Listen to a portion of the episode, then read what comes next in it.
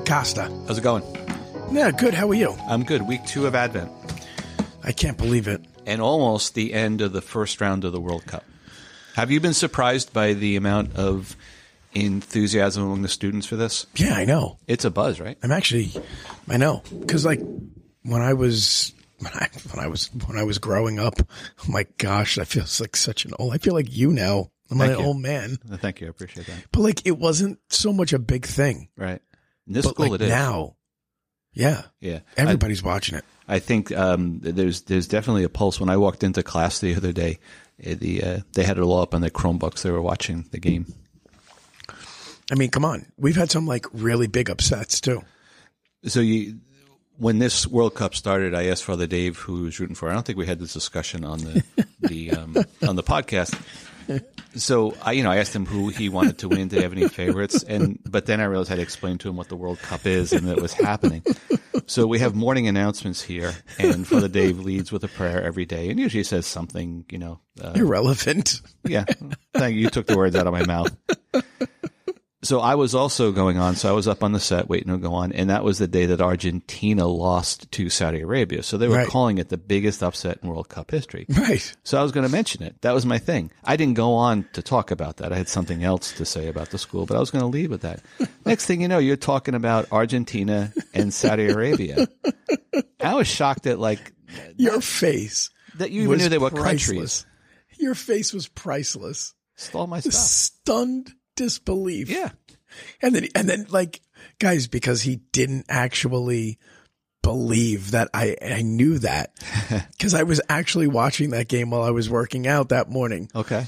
And he's asking me questions. He's peppering me with questions. What was the final score? Right. I said two to one. Right. He goes, he said, well, who was playing? Yeah, exactly. Do you know what sport it was? And then his jaw dropped when I told him, yeah. And it would have been a tie too. Uh, no, it would have been a tie too, but Argentina, like, uh, uh, had an offsides penalty uh, when they scored their goal and it was taken back. And, and like the disbelief. I'm, I'm still disbelieving we're having this conversation. um, so we, we, we had a, we had a good time with that, and we were in this we were in Manhattan yesterday with students on retreat uh, while the U.S. was playing. So they were following a lot of as we were walking through the streets of Manhattan. They have Yeah. it on their phones. They're chanting USA, USA. Yeah, exactly. Yeah. Yeah. It is such a. I, I've grown to really love it, and I'm not the biggest soccer fan. Um, not that I don't like it, I just don't see it as much. But I guess it was 2019. We were in uh, Peru on uh, doing some mission work, and we and that was the year Peru was in the World Cup. So the whole country was, yeah. was watching That's got to be awesome. and we were we were in a hospital with some with some students that were going from some outpatient things, and uh, I was in the waiting room, and uh, you except for essential services, during that game, the whole country shut down. You know, and the hospital so shut cool. down.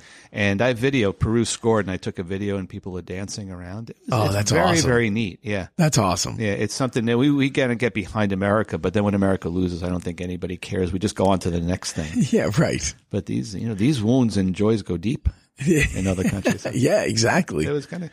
Uh, speaking of other sports that you um, kind of dismiss, I would rather watch World Cup soccer So- than any hockey game ever. Wednesday night I went to the New York Islander game and I bumped into. cares. Well, your friends care, and that's what I found out because I, I bumped cares. into two of your brethren, two priests from our diocese, in their Islander jerseys, um, who were who were at the game, as well Nobody well as about well hockey. as well as a Franciscan friar that I, I bumped into. There was like the whole Obviously, I mean, they're supposed to be in, in a pack, right? He, he was obviously uh, outside of lost? his mind. He was lost. gotcha. Okay, They're supposed to travel in twos. I would like to get you a game to a game this year. Yeah, thanks. I appreciate it. But you're always very busy, family. like doing whatever you do. I've been, we've been working together now for four years. Yeah. And I've still yet to go to a game with you. That's true. Yeah, and I won't even blame the pandemic. You didn't even invite me to a hockey game in your own backyard. he makes his own ice rink, guys. You have to see if we're doing that this year. Global warming's throwing a crimp into my ice skating plans. Well, then, figure something else out. Yeah, I've taken a world problem that's devastating the planet. I've made it affect me. Personally, Damn global warming. Not only the ice caps melting, I can't build an ice rink in my backyard. It's all about me. So, what are you thinking about with these readings for the second week of Advent? Oh yeah, strap yourself in, baby. strap yourself in. Get ready.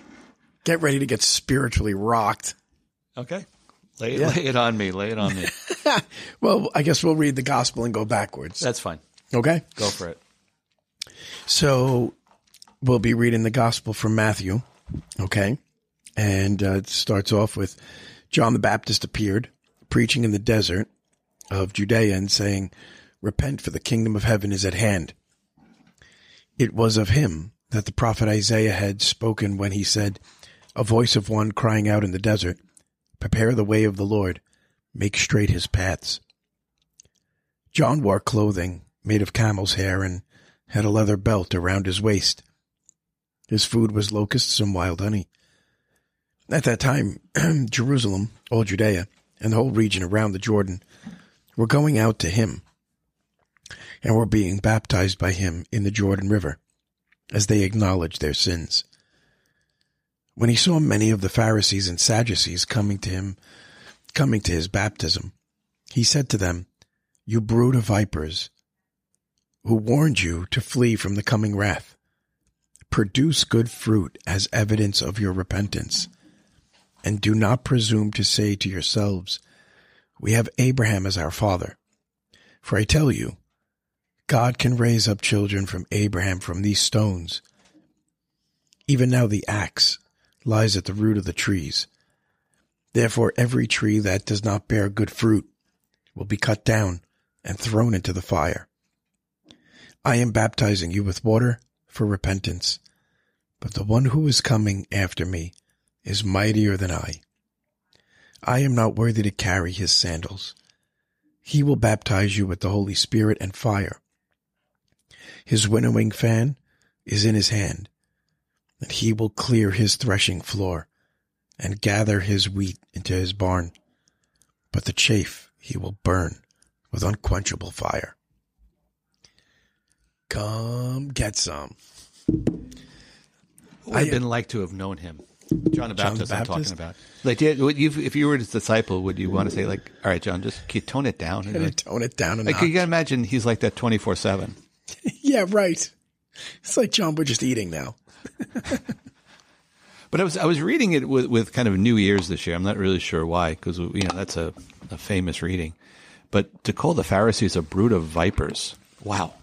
Do you know that my uncle wants that as his as his funeral mass reading? Does he really? Yeah, Is he ang- does he have anger issues? yeah. My uncle Sal does. you brood of vipers. But my lord, that that took that took a lot of a lot of guts. And, Oh yeah, you know he could have I- got thrown to jail for that. Yeah. Well, I, and I, and I think that that certainly that certainly was an issue. The idea of repenting for the kingdom of God is here, and then to make straight those paths. I, was just thinking about that as you were reading it now because we just spent a day in reconciliation with the students. Oh, it was awesome. Yeah.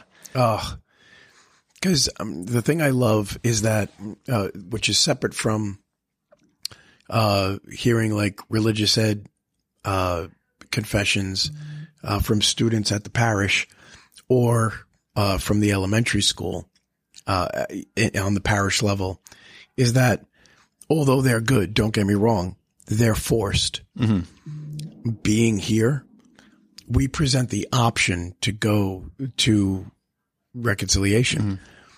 That's totally their choice. Yeah. We give them uh, an examination of conscience, and then the students come on their own, th- th- through their own free will. I it's it's there might be less confessions, but they're better because the the students are taking uh, the opportunity to own their faith and their relationship with Christ. And I've always thought there's a dynamic that is present in the room where students go and what we have kind of, kind of a holding room where we, we show videos to the kids. We speak to them a little bit, uh, invite them, make it as non threatening as possible, explain what's going to happen when they get there. Um, and they could certainly rely on the priests that you call in who are just so kind and nice to them. Sure. Uh, but then we have these videos playing. But I think there's an important dynamic where the students watch others go, and and maybe saying like, I want to be that person, like I want to have the guts to go out there. And I, I, think that's an important part. And, and that seed is sown, even if the fruition of that is not today necessarily. Right. It, it might be another time. There's somebody that looks like me, they're dressed like me, and they have no problem with it. And I think that, you know, you see that time and time again, and that eventually they are going to be more inclined to go, which, which is beautiful. And a lot went. A lot A of kids lot go. go. And I think that the connection that I saw to the gospel today is John is, is saying, make straight those paths. Um, and when we make straight our paths where our vision is clear, we're happier. And, and so many of the kids walked out today saying that, oh, that was really good. Oh, that, that priest was so nice. And they, they feel good about themselves. And that's what John is talking about. Make straight those paths. And, and then we're better able to accept that kingdom when we see it. I think one of the things too that uh, they might not be able to articulate at this point in their lives is that it, it is a clear moment where they claim Jesus Christ as their Lord and Savior. Uh, you know, by by acknowledging that the sacrament means something, and yeah, they're ninth, tenth, eleventh, twelfth grade. Like they don't they might not be able to articulate that. Uh, heck, it's taken me 40 years to be able to do it. Sure. But going to confession and like you say, like making straight the path, it's like, yeah, you're clearing out all of, you know, like you have that full wheelbarrow of dirt, of spiritual dirt and you're willing to like dump it out, uh, you know, and start fresh, uh, to receive, you know, uh, the Lord's graces and it's a clear like going to confession is a clear sign of personally acknowledging Jesus Christ as your Lord and Savior because you're not confessing it to anybody other than Christ. Right. You know? There, there was actually a young lady in my office today. She was uh, um, not going today. She was uh, on target to go tomorrow. She was saying how much she loved it. She's going through some stuff right now, and and she was actually looking forward to doing that tomorrow. So I want to be like that. That inspires me Yeah. because I Yeah. still, as I mentioned in the last podcast, struggle with it. Uh, just the guts to it, not the concept of it. Yeah. The guts to do it. Yeah. My own stupid pride.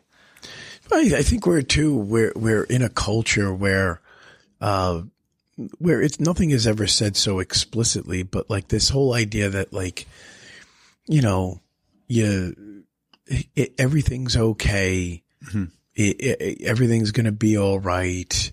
There are, are no real consequences for your actions on some level, and so like when I think the students are faced with a confession mm-hmm.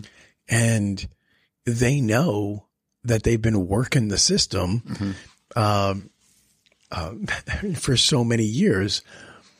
It's it's actually relieving for them to finally say, "Oh, somebody's going to actually listen to me, hear me say this is wrong, or point it out to me that this is wrong." You know, they they sign up for it. Yeah, that's a you know that's a really good point that I hadn't thought about before. When you just said they're listening to me say it, Yeah, you know, someone's listening to me. right. Yeah, It, it, it reminds me of something that Greg Boyle, the the Jesuit uh, priest that uh, works with the gang members in Los Angeles, and I just I referenced this on a podcast recently. I realized that I did, but it's worthy here to say it again. And he talked about the homies as he calls them, uh, the people in the gangs, and um, they're they're not used they're used to being watched but not seen. And I think I could also interject the word heard. In Yeah. there, you know, and uh, that's it's interesting. The kids are heard.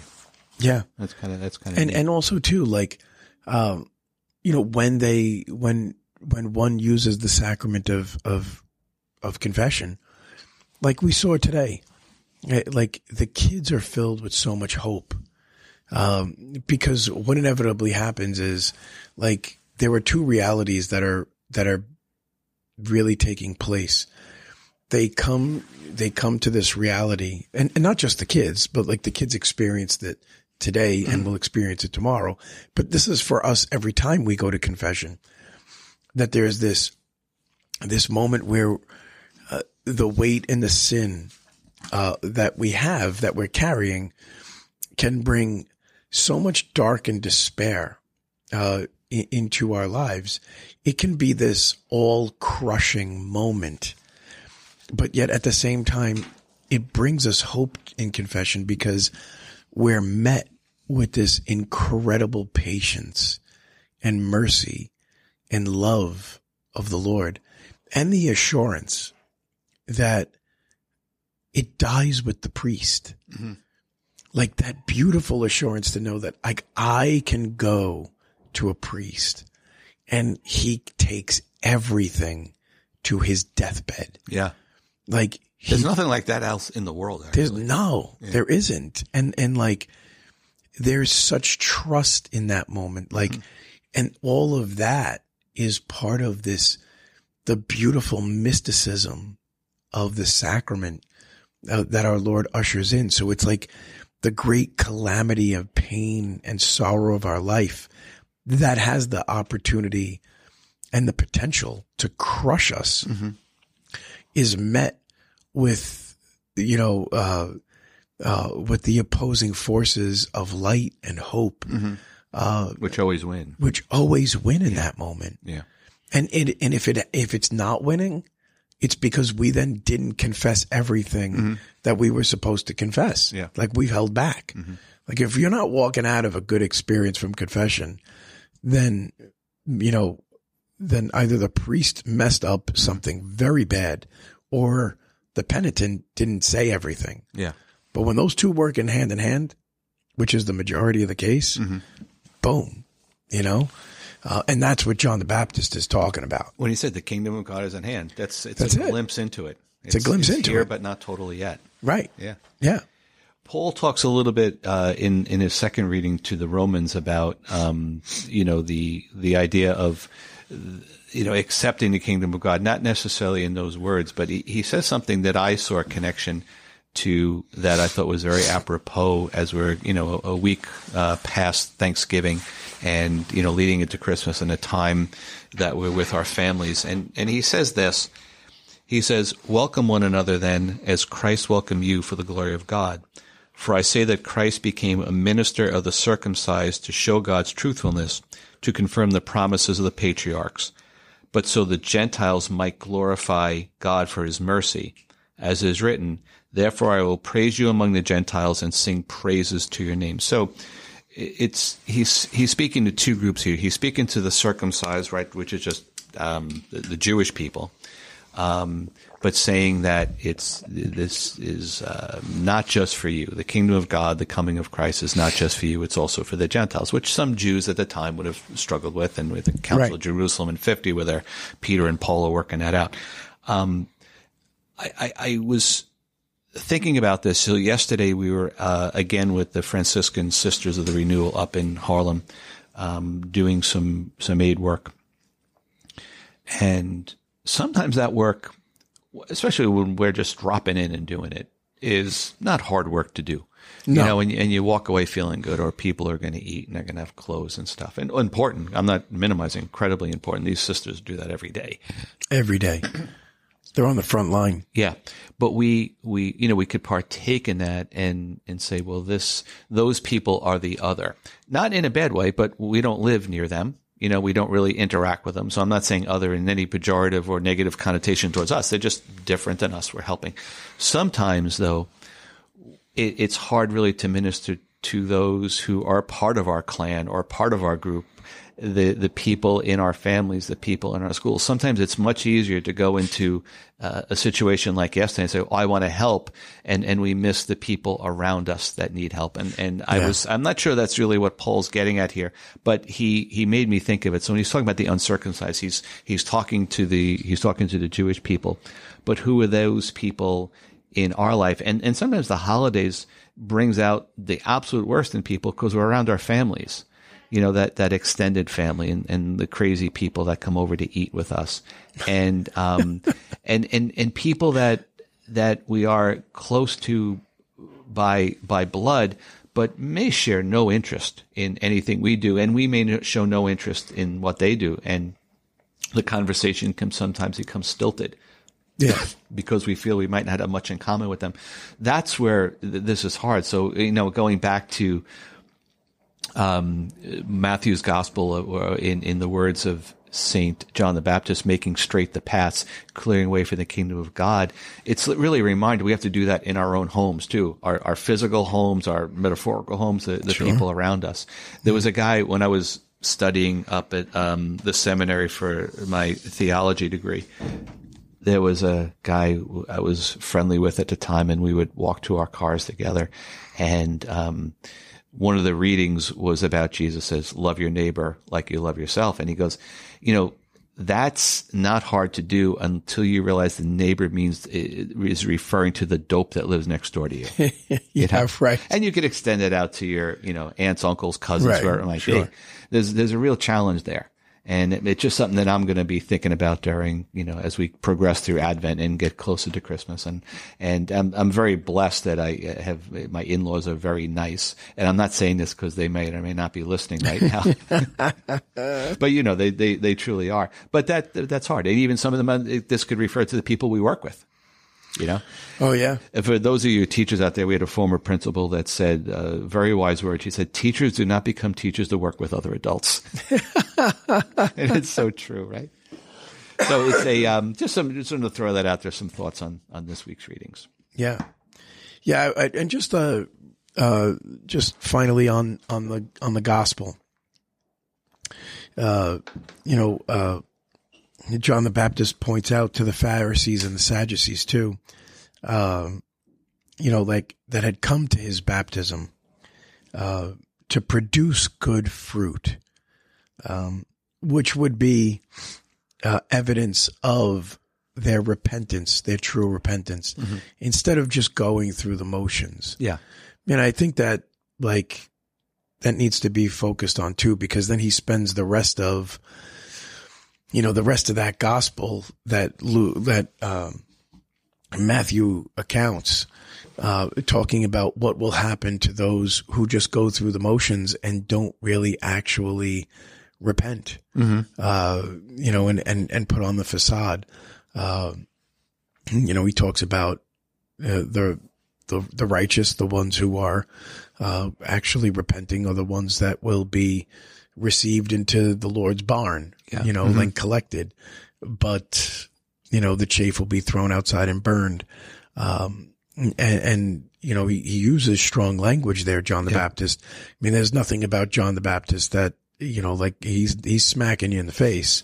You know, G- Jesus does a better job at times, you know, kind of like, you know, Toning it down a toning bit. it down a bit.